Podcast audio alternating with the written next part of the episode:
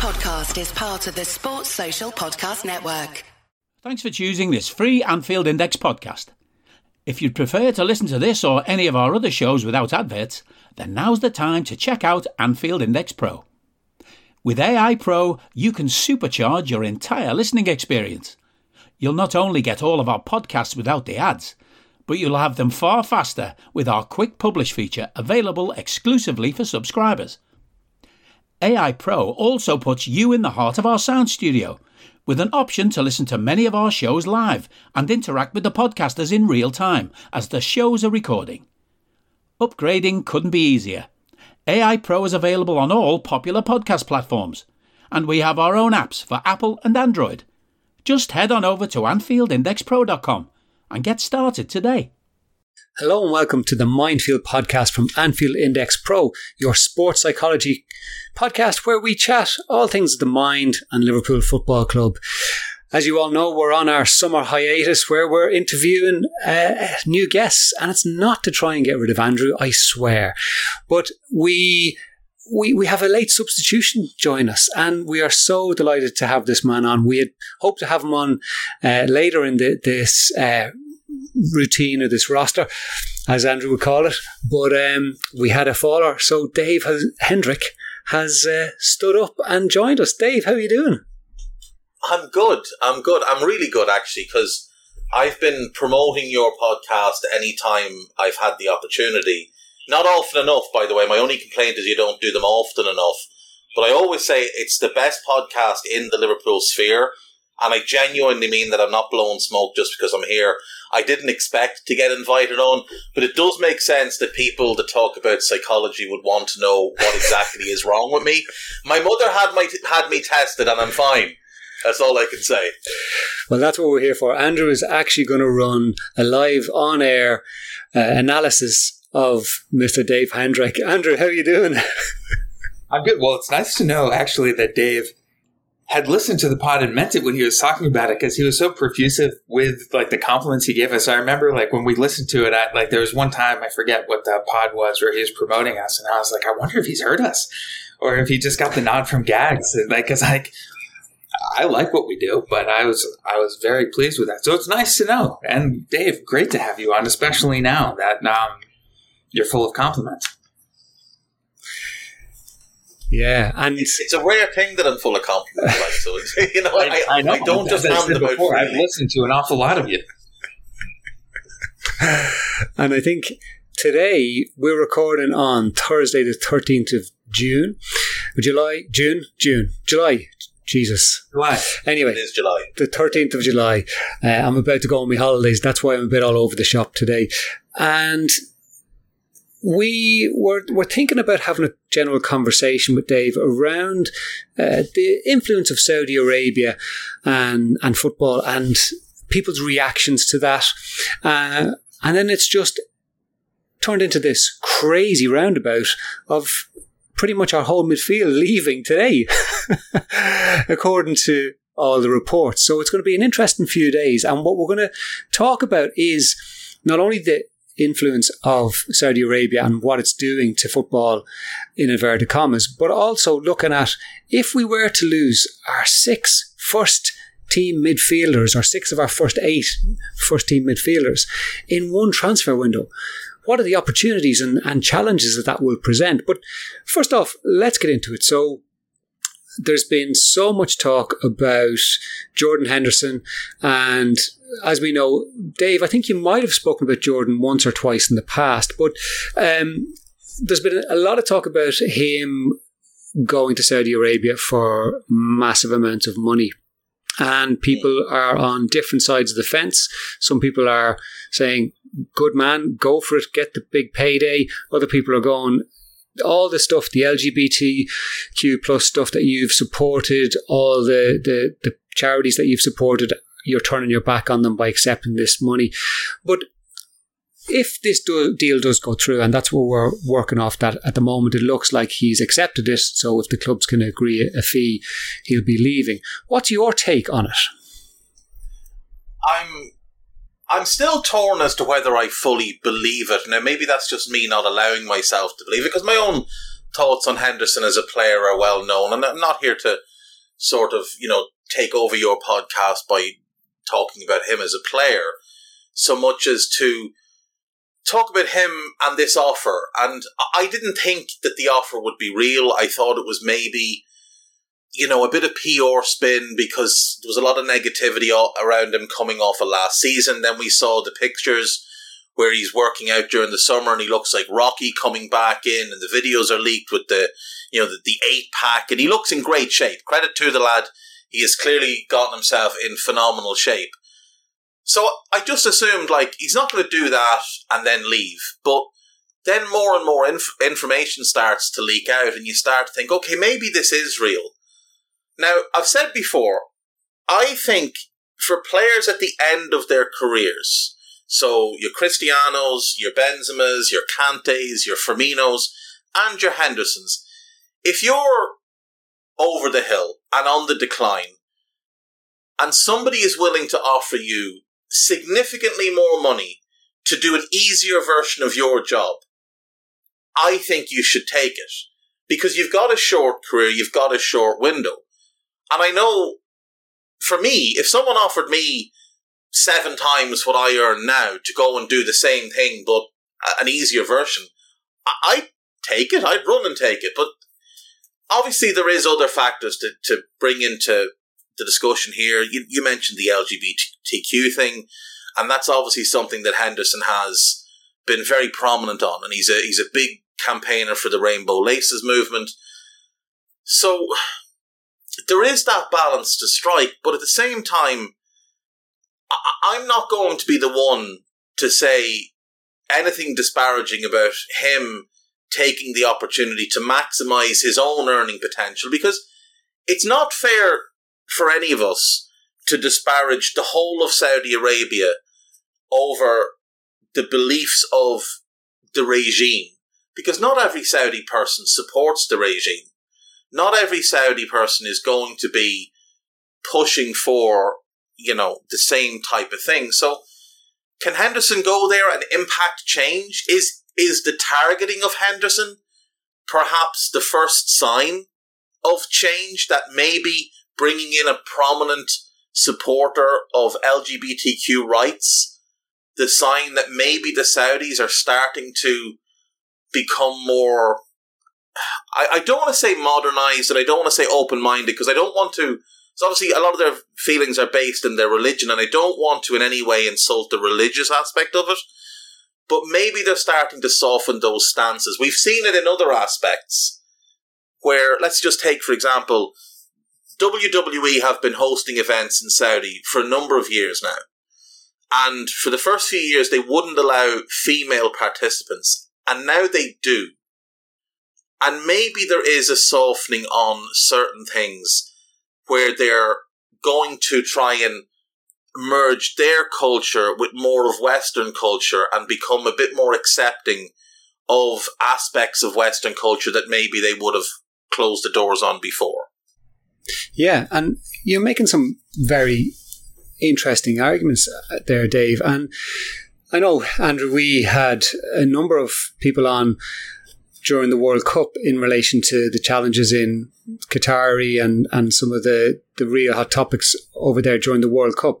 And to my knowledge, things haven't changed too much, and we were discussing that at the time. But maybe Dave's highlighting that there is an understanding that in order to gain acceptance in the West, that we need to, like Dave says, soften some of our beliefs. Is that your take on it as well? Or what's your feelings about even someone like Jordan going over there? And would you expect him to maintain his stance, especially around the LGBTQ plus situation over there? Or is he, because he's getting paid so much money, is his silence being bought, do you think?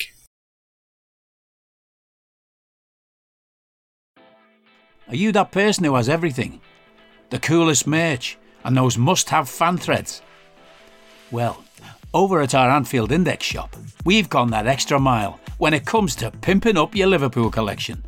From our popular range of bespoke design t-shirts, sweaters, hoodies and hats, to our signature edition mugs, prints and coasters, all provided with fast worldwide shipping. We have something for every red.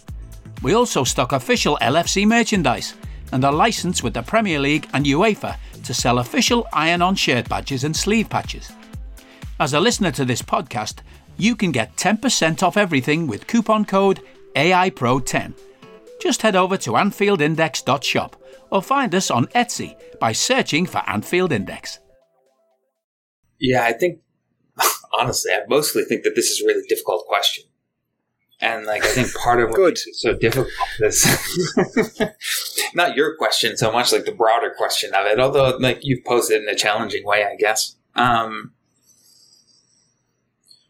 You're looking at right and wrong through two totally different views of the world. And so the fact that right and wrong conflict here and the way right and wrong is looked at conflicts is complicated because it's, do you stand your ground and say, this is what I think is right? Do you hope that by bringing people together with different thoughts of this, that somehow there's some cross-pollination that creates change? And I think, Dave's point that being against Saudi Arabia isn't fair or Saudi Arabians isn't fair because not all Saudis necessarily agree with, the regime or the laws of a country because,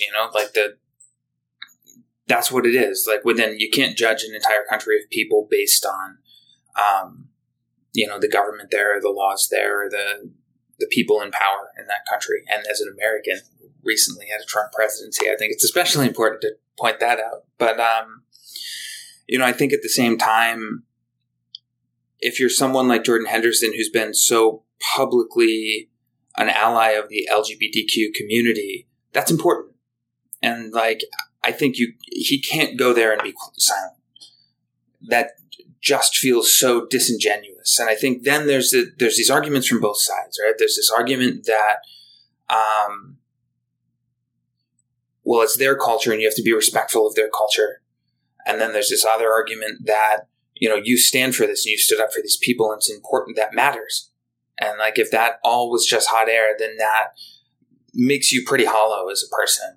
And I think it's a difficult line to walk because I think for anyone going into that situation, if, this move is indeed real, then you want to be respectful of the people who are hosting you, but you also want to stand up for what you believe in. And finding a way to do both at the same time is really challenging. I think my answer to your question is that that's what I think he should do, is find a way to do both at the same time. But I have no guidance as to what that looks like. I think that's a real challenge. We don't know what that looks like. I don't think there's a blueprint for that right now. And, maybe if Henderson is the character that a lot of people build him up to be or that we've heard about, then maybe he charts that path in a way that we don't recognize. I think another thing for myself to keep in mind is during the podcast about the Qatar World Cup, one of the things for me was let me take a more optimistic stance about this and maybe there will be some change. And we got 2 weeks into that World Cup and immediately it was no, there's not.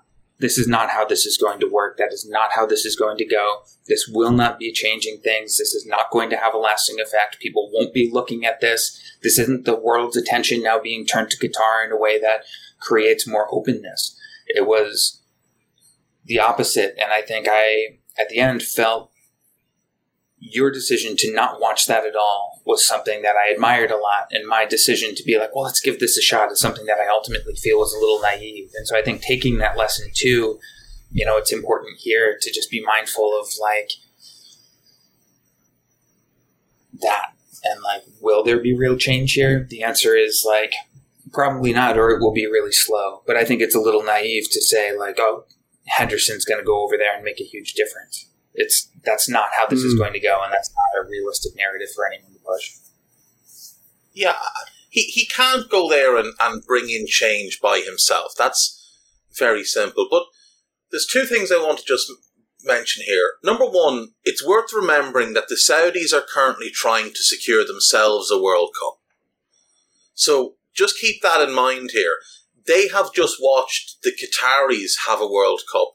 They have seen everything that was said about Qatar, about Qatari culture, about those laws, and those beliefs. So it may be that they're trying to get out in front of that a little bit so that if and when they do secure a World Cup, that there isn't 8 years of, well, what about this rule, and this rule? What are you going to do about this? So that could be a big part of the thinking here. But to bring it closer to home, like, Alan, you're from just up the road from me. Homosexuality was only decriminalised in Ireland 30 years ago. 1993, June of 1993, homosexuality was decriminalised in Ireland.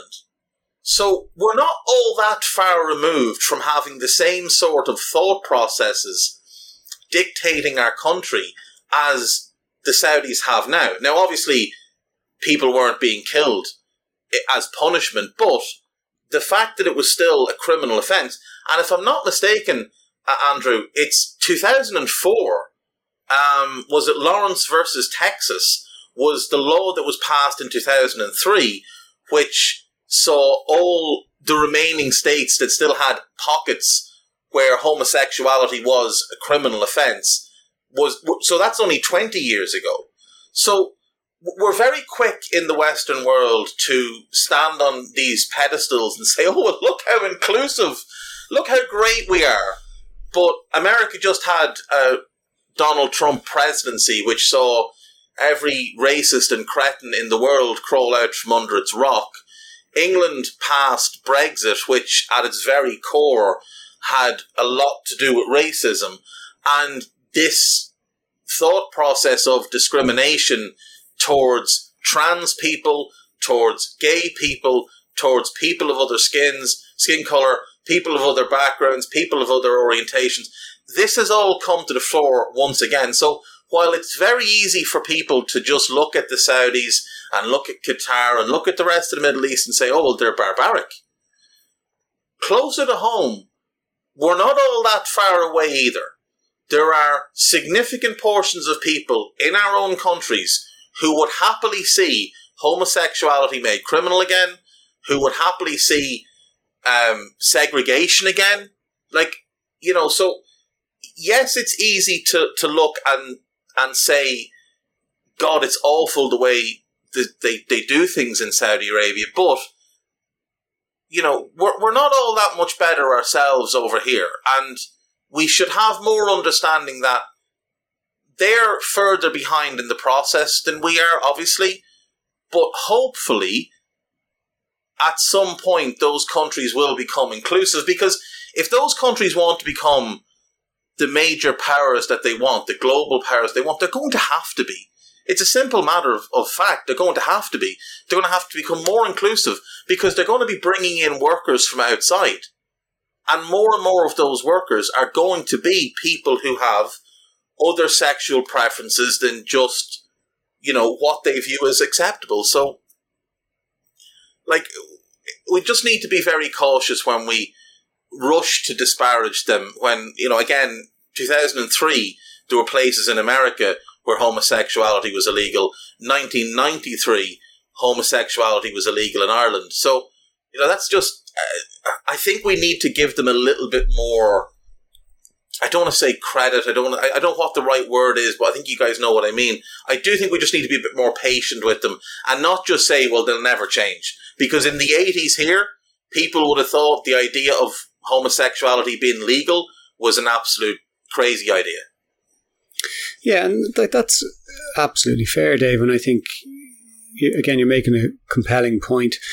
And I think for me it comes back to individual choice and individual, how we live as individuals in this world. And so where I would stand on it, personally, I wouldn't go for 100 times my salary, 10 times my salary to go and work in Saudi Arabia. And I'm okay with that.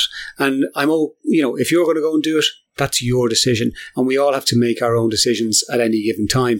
And I look, I'm in about 4 or 5 different WhatsApp groups, and everyone's like, oh, you know, if you were given the money, well, no, I actually wouldn't. And I think it was the same with the World Cup. I'd say I saw 2 minutes of the World Cup, and that's when I came in to say hello to my dad, and he was watching a match and it was on the television, and that was it. And I have no idea. And I don't feel like I missed out. And I don't feel that my not watching the World Cup had any impact on anybody else. And it doesn't matter to me. That's not what's important. But what I'm curious to watch is, if the deal goes through,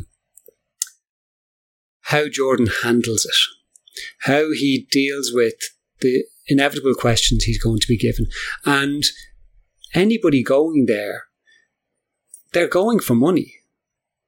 And people will say, well, you know, you can go and secure your family's, you know, finances for generations. And guess what? They already have secured their family's income for generations, way more than any average person. So what Jordan Henderson has earned in his career to this date is more than probably the three of us would earn in 10 lifetimes put together. Yeah, that's true. So this talk of, well, you know, he could come home with, you know, be 100 million quid in his bank account, that literally means nothing. And it's not necessarily a good thing for his family and his children, because what does that entail? Well, then, do they become entitled? Do they lose a sense of purpose to actually build a life for themselves because they're relying on daddy's money for life? So, you know, and okay, we could get into a whole societal discussion here around money and generational wealth, but we talk about generational wealth as if it's a good thing. But I don't know if it is actually a good thing, because what do we give out about rich, fat, white men running everything? And what is this going to do? It's going to continue the existence of families passing down money, potentially, down the line where... Hendo's not fat. Pardon? Have you seen the pictures? Hendo's not a fat white man. You know, he's in good shape. Yet. He's getting out of shape. Yet. But I just think we have to move away from... In life, like, we have to move away from... the importance of money being above all and else. Because, Dave, Andrew, I don't know if either of you have ever been in a job that paid relatively okay, but you fucking hated going to work every single day. Well, that money meant nothing or means nothing. And what we have to do is actually start the conversation around, well, Jordan Henderson is rich. And, okay, I don't know if he's got a major gambling issue or anything like that, but that's not the point. He is rich. His family are going to be okay money-wise, but we have to start this conversation around what is more important and what we believe in, for me, is ultimately more important than the amount of zeros in the bank that we have. I do think there's an important question there, too, of to what extent he has to compromise what he believes in to go there. And, you know, I think, you know, Dave's point there that it's important to look in the mirror a little bit and look at home becomes an important one. And I think, you know, we have to be cautious about vilifying too much. And then we also have to be conscious about not calling all things equal too much. Like, difference is difference, and difference matters. Like, the way homosexuality is viewed in Saudi Arabia is really different from how things are in Ireland or are in the United States now. I mean, not universally, but like, it's important to be mindful of that difference and not just be like, you know, we weren't that much better a little bit ago, so let's, you know, not worry about it, which isn't what I think Dave was saying at all. But I think sometimes that can be the thing, is for someone to be like, we weren't much better, so let's just not worry about it. And like, that's, you know, that's important to not fall into there either. And so I think, I guess that you would hope that someone's values and what matters to someone is more important to them than the money, especially if they already have a lot of money. And it'll be interesting to see, like, is there a version of this where he can continue to be an outspoken ally? Because that's important. It's too important to real people. And like, that matters, to suddenly go by the wayside. Mm. I mean, the point that Alan makes about the fact, look, Henderson is already rich beyond his wildest dreams. He's a working class lad from Sunderland who's currently being paid $10 million a year to play football for Liverpool. And this is not his first contract. Obviously, he joined the club 12 years ago. He has made many, many millions since joining. So he is secure, his family is secure, his grandkids and his great-grandkids and probably the grandkids after that, they'll all be financially secure. So I suppose there is definitely the strong case, like Alan said, that how much money is too much money, you know, and what does it mean? What does it actually do for him? He would only be going there for money. There's no way he can spin this into a positive thing. There's no way any of them can. None of them grew up dreaming of playing in Saudi Arabia. There's no argument to be made that the Saudi Pro League is on par with even the Eredivisie. You know, at most you might put it on par with the Scottish Premiership. So it's a significant step down in quality. It is basically a lot more money for a lot less work. That is the be-all and end-all of it. And I suppose when you really do think about it, with what he's said and what he's done, my initial reaction was, based on everything I know about him as a person, I don't think he'd go there. This was 6 weeks ago when it was first kind of murmured. Remember when Gerrard was first going there and then he didn't go there and then he eventually did? The first time around there was talk that Gerrard would like to bring Henderson. Seemingly, and I can't 100% confirm this, but I've done quite a bit of digging on the Saudi Pro League today. So the PIF have basically taken over the running of the Pro League. And they've specifically taken over four clubs. Al-Hilal, Al-Ali, Al-Nasir, and I think Al-Ittihad is the other one. And those clubs, they're going to back them to the hilt. But the other clubs, they've said they will help pay for one or two major signings in terms of wages and whatever else. And it appears like Steven Gerrard has decided that Jordan Henderson and Sadio Mane might be the two big money signings he'd like to bring into his club. So his money would be coming directly from the PIF as well. It wouldn't be like he's going to a club that's privately owned where you could say, oh, well, you know, he's not getting PIF money. This is something else. He's getting some private citizen's money. This money will be coming directly from the PIF. And that does really count against what we know of him. It does. It's going to be very hard for him to get out of this one way or another. Even if he stays, it's going to be hard for him to get out with his reputation intact. It really is. And I think, like, we as a collective fan base have vilified Man City and their owners and how things operate there. We've, across the board, PSG get vilified for how things have operated there. I don't know how different it is relative going to... And I know Jordan Henderson isn't breaking any rules by going, but the morality of it. And it is very... We've got to be careful about standing on our own little pedestals because of where we've come from. But we are where we are, and that's where we're at right now. And I'm conscious of moving the conversation on a bit because, like we said, there's also talk that Fabinho... And there's an offer coming for Fabinho from Saudi. And then today there was also talk of Thiago going back to Barcelona.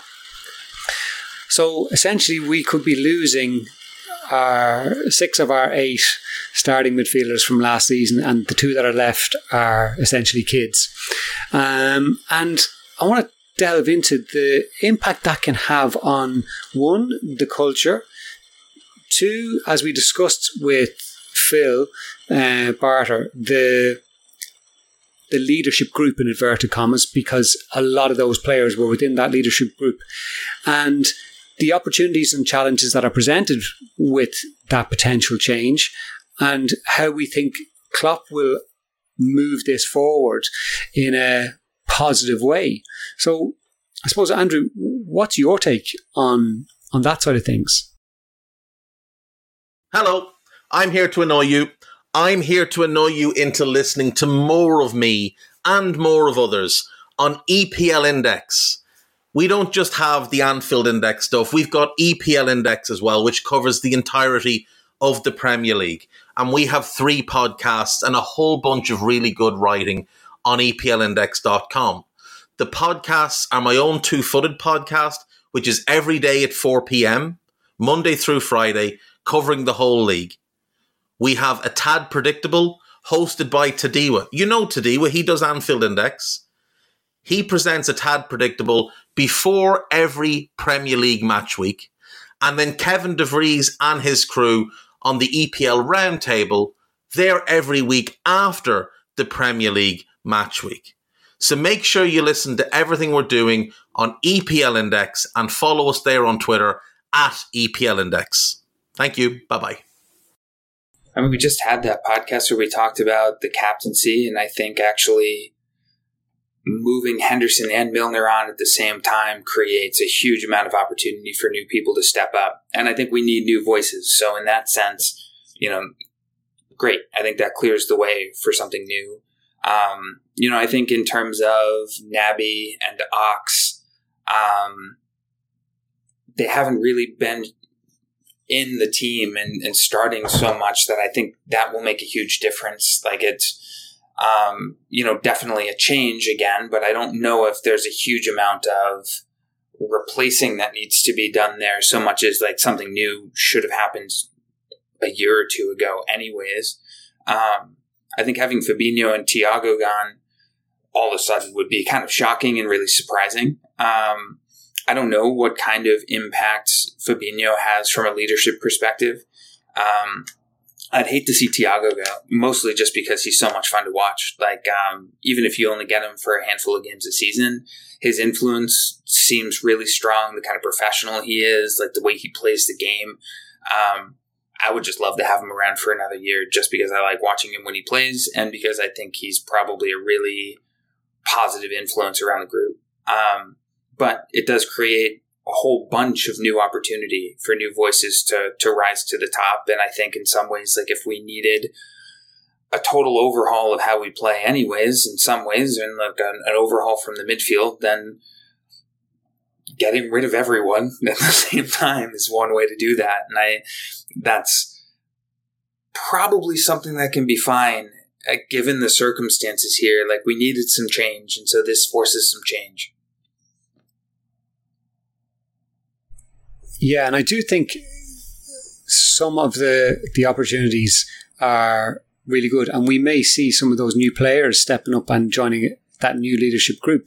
But Dave, what do you see as some of the challenges then of a complete overhaul of the leadership group? The whole concept of the leadership group is a little bit weird to me, and it kind of...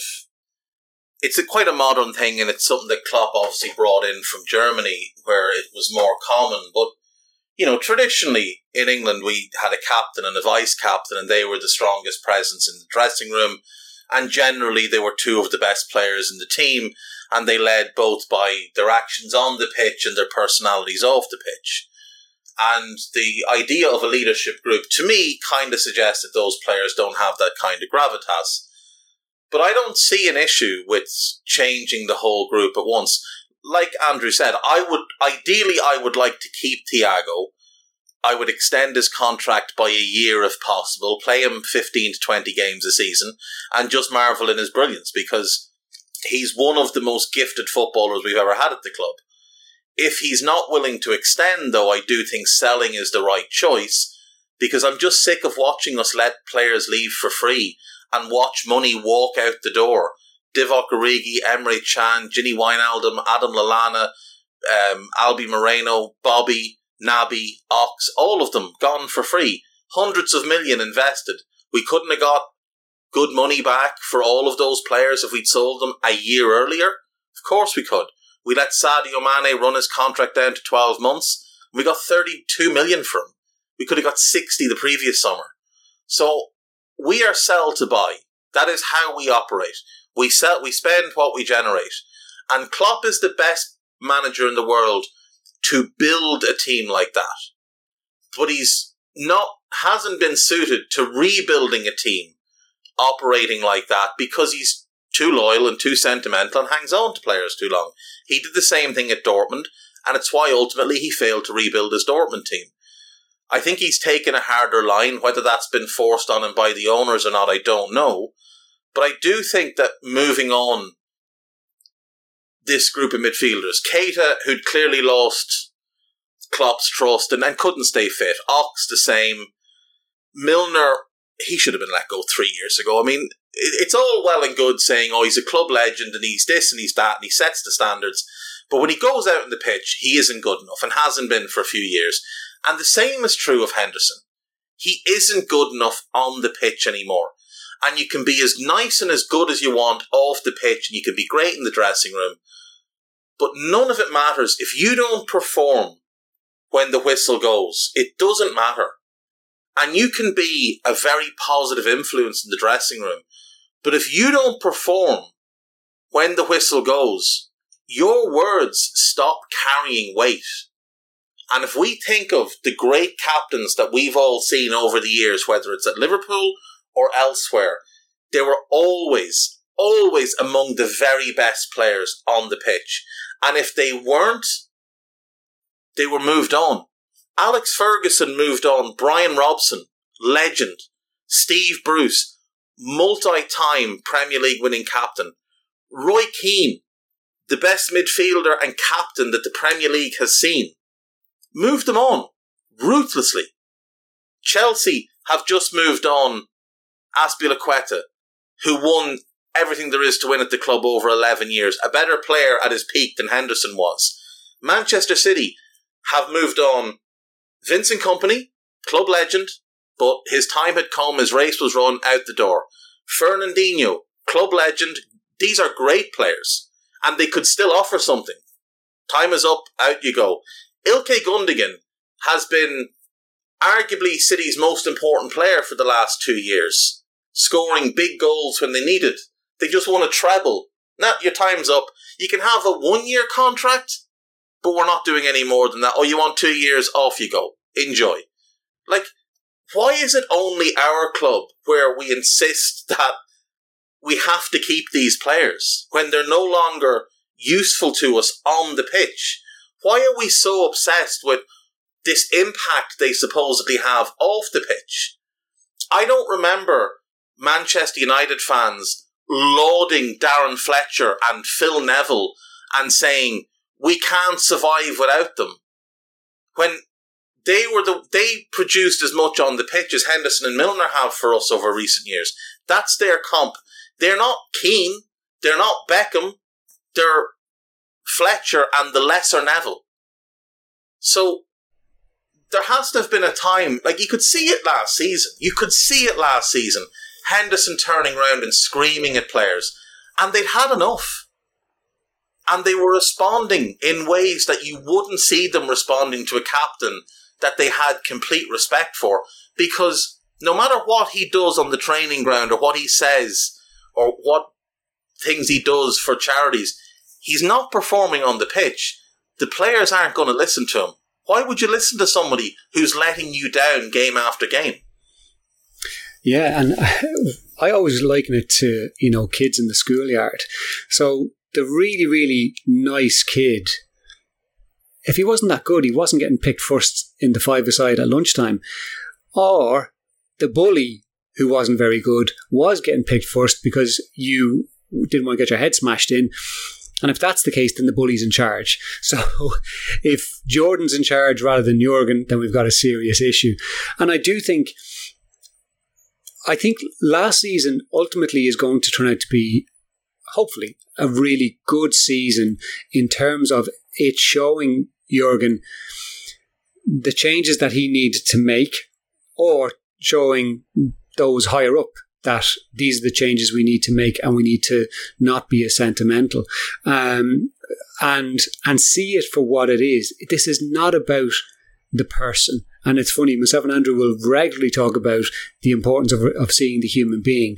But it's unfair on James Milner to trot him out and stick him up right back against Wilfred Zaha. it's just unfair. It's, you know, it does him no favours. It does you no favours. It does nobody any favours except Zaha.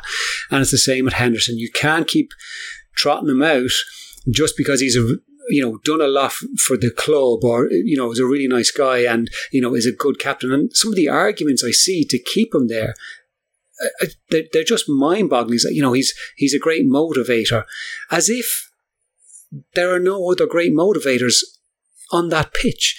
Like, these are elite athletes who have had to work their asses off. They've worked harder than anybody else. Like, that's the thing.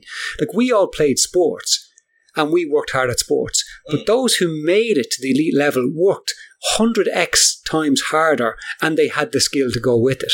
So these people know what it takes to get there. They know how to motivate each other, and ultimately it's up to the coaches and the manager to be the ultimate motivators.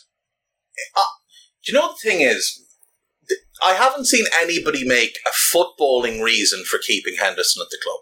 Not one. I've seen, oh, he still has a lot to offer, but when you ask people what it is he has to offer, it's all intangible stuff. So first things first, part of being a great leader is creating other leaders. And I'll always remember hearing Gary Neville say that when Ferguson came to him and said, Keane is gone, you're the new captain, he was shocked because he'd never viewed himself as a captain. But when he thought about it, he realised Keane had been preparing him to be a captain, as he had with many others in the squad. He was passing on those habits. This is how we do things. Neville could perform at a good enough level that he could contribute week in, week out for teams that won, I think he won 11 Premier League titles in his career. So there was no doubting, while not a great player, that he was good enough to take on the responsibility and had the gravitas of being there for years through great teams, the treble, etc. So younger players would respect him as well. But the other thing is, I find it really disrespectful to the genuinely great world-class players like Alisson and Virgil and Thiago and Trent and Mo, etc., etc., etc., to suggest that these guys would somehow stop turning up for work, wouldn't work as hard, wouldn't know what to do. Like, these are the guys that won us the Premier League and Champions League. We won it because of them. We didn't win it because James Milner and Jordan Henderson were setting standards on the training ground. We won it because those guys went out on the pitch and were world-class week in and week out. And yet, when we won those things, it was the two lesser players that got far more of the credit. But when we didn't win things, and things went badly as they did last season, it wasn't Jordan and James that got the blame. It was Virgil, it was Trent, it was Salah, it was Thiago can't stay fit. It's always baffled me, and again, we're the only club that I've seen this happen at, where the success is credited to the lesser players. We wouldn't have won it without them, couldn't have won it without them, but yet they didn't win anything without those great players. And in truth, Milner's never won anything as a starter. He's always been a squad player. He's lost every final he's ever started in his entire career. So he's won his medals on the back of others' great work. He played a part, but that's all it was. The same thing goes for Henderson. We won those trophies on the back of great players.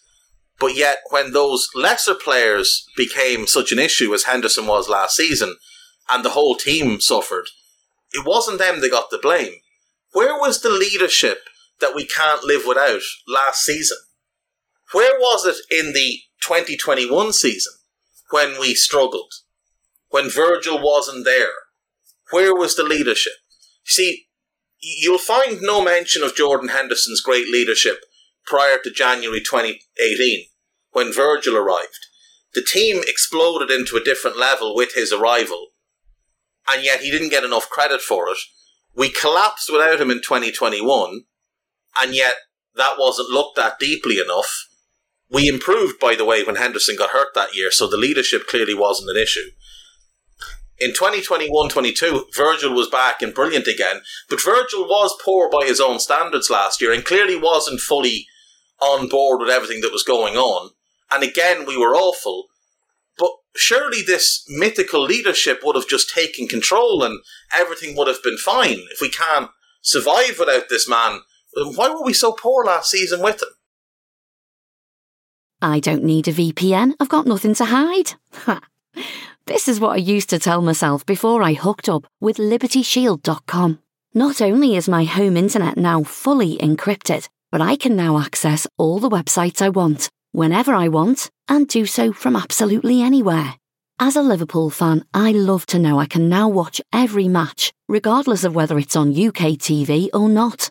My Liberty Shield VPN makes sure nothing is blocked and guarantees me super fast streaming speed throughout that match. You can get connected right now with their software package, which includes a 48-hour no-obligation free trial and instant access to their apps for Apple, Android, Fire TV, PC, Mac, and Android TV. Or go a step further like I have and get one of their pre-configured VPN routers. These small but powerful devices allow you to easily connect every device in your home to VPN, making it the perfect solution for smart TVs, Mag boxes, and games consoles. Visit LibertyShield.com today and use coupon code AIVPN25 to get 25% off at checkout. Obviously, you know, we're talking about Jordan, given the news that is coming out now. And Andrew, are you ultimately saying that you see this as a potential opportunity to reestablish a new culture with new players and new voices in the dressing room that could help spur us on and show the world that Jurgen can rebuild and bring success back to Liverpool? Yeah, I think, you know, I think with the talk about leadership and influence and what someone brings on field versus off field, it's also, you know, the same way when you're assessing the needs of a group, you look at what's needed on the field. Like if you're assessing the needs of the group, you also do want to look at the needs off the field. And I think like Milner going to Brighton right now, what are Brighton trying to do? Well, right now, one of the things that they're looking to do is figure out how to go from being a mid-table team to a European team regularly.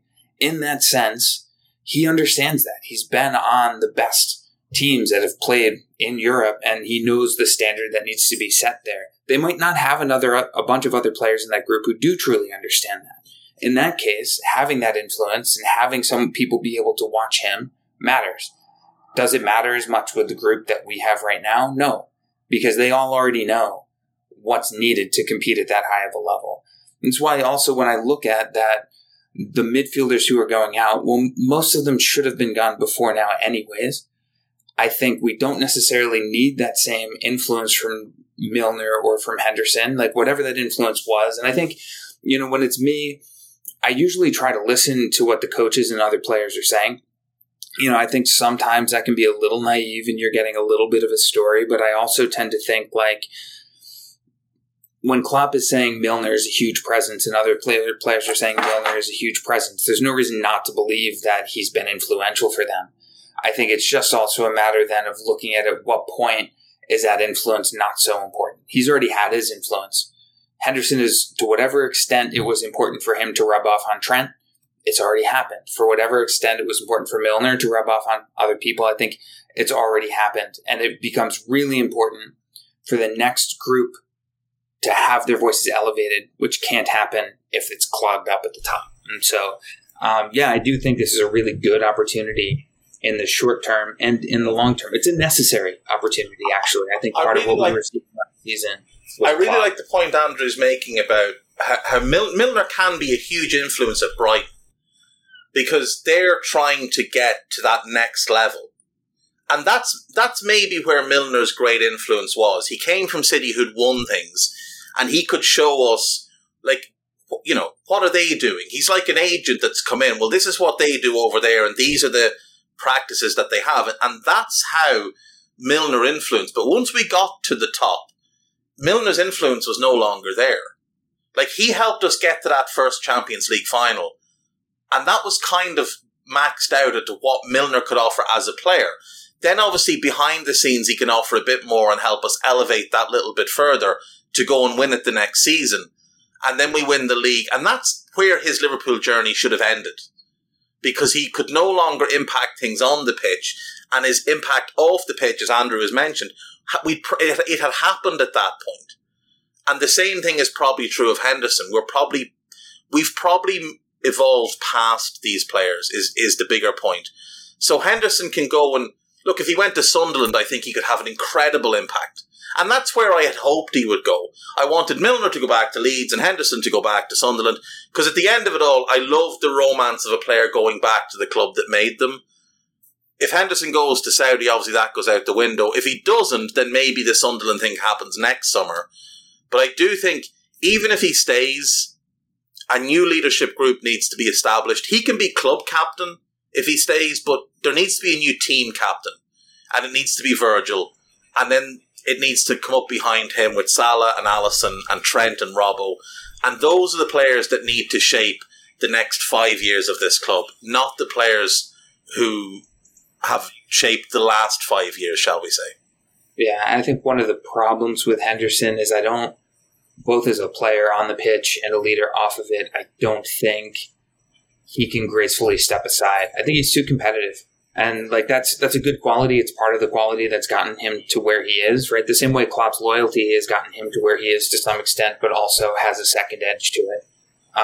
Same with Henderson's competitiveness and drive. And so, it's getting to a point in his career where he's never going to be comfortable with a reduced role. He's never going to be comfortable probably stepping aside and letting other people have a greater voice than him and being sort of like more of a background figure. And so I think with that being the case, the only way is for him to be somewhere. Mm. Look, they all have huge egos. He's no different. When he was dropped in the 18-19 season, he didn't accept it. His ego took over. He went and he demanded to get back into the team, and Klopp changed the team to enable him to come back in. In 2021, he wasn't getting the contract. His ego took over. The competitive nature. These are getting new contracts. I want one too. So he did what he did, and he got a new contract. And now new players have come in. He's got to be realistic though, and look at the likes of Szoboszlai and say, right, well, I'm not getting in the team as much. Maybe not. I'm not getting in the team at all, but I'm not getting in the team as much, and that's not acceptable to me. I want to play for England at the Euros, etc., etc., etc. And that might be the biggest driving spur in him to go. And it is possible that just the only offer he has just happens to be this one. And it comes with the added thing of, all of this money on the side as well. But, it's tough to know. It's tough to know if any of it is real either. It might turn out that tomorrow he announces he's staying. He's turned down the thing and people will laud him and fawn over him, and it'll all have been for the greater good of furthering Jordan Henderson's image. But it has given us the basis of what's been an excellent podcast. Dave, I want to take this moment to say thank you so much for joining us, and joining us at the last minute as well. We really, really appreciate it. We've both been really looking forward to having you on the podcast. We're big fans of you, and it's nice to hear that you're fans of us as well. Andrew, thank you as always for your expertise. Have we any final thoughts? Dave, we'll come to you first. I just hope that if this works out the right way for the club, that if Henderson moves on, that it's done the right way, and that he does get the send-off he deserves, and gets the plaudits that 12 years at the club warrants. I hope that we then turn round and do the business we need to do to replace Fabinho with whoever that player might be, plus the player we already need right now, because my way of looking at it is we have replaced Henderson, but we still need one more in. If Fab goes, we need two. Even if Henderson stays, we need two. If both of them leave, I think we still only need two. I don't think we need to buy another replacement for Henderson, but I do think if Fabinho goes, we need two. And I think that needs to happen, because we cannot leave ourselves short again. That's the be-all and end-all. Is all I want is Liverpool to win everything every year. And I don't think that's too much to ask. Some might say it's selfish, but I don't care. I grew up having to listen to United fans bleat on year after year about how they were winning the league. So if you think I haven't carried that into my adulthood, I absolutely have. I want us to win everything every single year. Simple as that. Brilliant. Andrew, any final thoughts from you? No, Dave, thanks for coming on. And, I think the Saudi Arabia and LGBTQ plus stuff is, I hope we keep talking about it in different ways, because like, if nothing else, like the conversation is important, and continuing to think about it is important, and wrestling with it is important. It is 100%. So, it's the most important thing we can do on these is we have a look, whether there's 5 people listen to us or 50,000, we have to be able to promote things that are important. And equality is the most important thing we can promote right now. That, and obviously stopping the issues we have in all nations with childhood poverty and such. But we can't do much about that from a podcast. We can promote equality. And I do think it's really important that we continue to talk about Saudi Arabia and Qatar. And like the stuff you guys did during the World Cup and about the World Cup was amazing. And if you ever need me again, just let me know. But thank you so much for the invite. I have genuinely enjoyed this so much. Brilliant stuff. And thank you too, Dave. Listeners, we will be back very soon with the next Mind-Field podcast. Look after yourselves. We hope you enjoyed listening to this Anfield Index show. Please be sure to subscribe to our channel so future podcasts find their way to your device automatically. There's nothing quite like fan engagement, and we'd love to know what you think of anything discussed on this show. The best way to get in touch is over on our free Discord community, where both podcasters and listeners debate the hottest LFC topics 24/7. Sign up free now at anfieldindex.com/Discord. You won't regret it. You can also follow us on Twitter at Anfield Index and find us on Facebook by searching for Anfield Index. Oh, and before you go, we'd love it if you could leave us a 5-star review on your favourite podcast app. It only takes a couple of seconds, and it means the world to the people who create these free shows. Sports Social Podcast Network.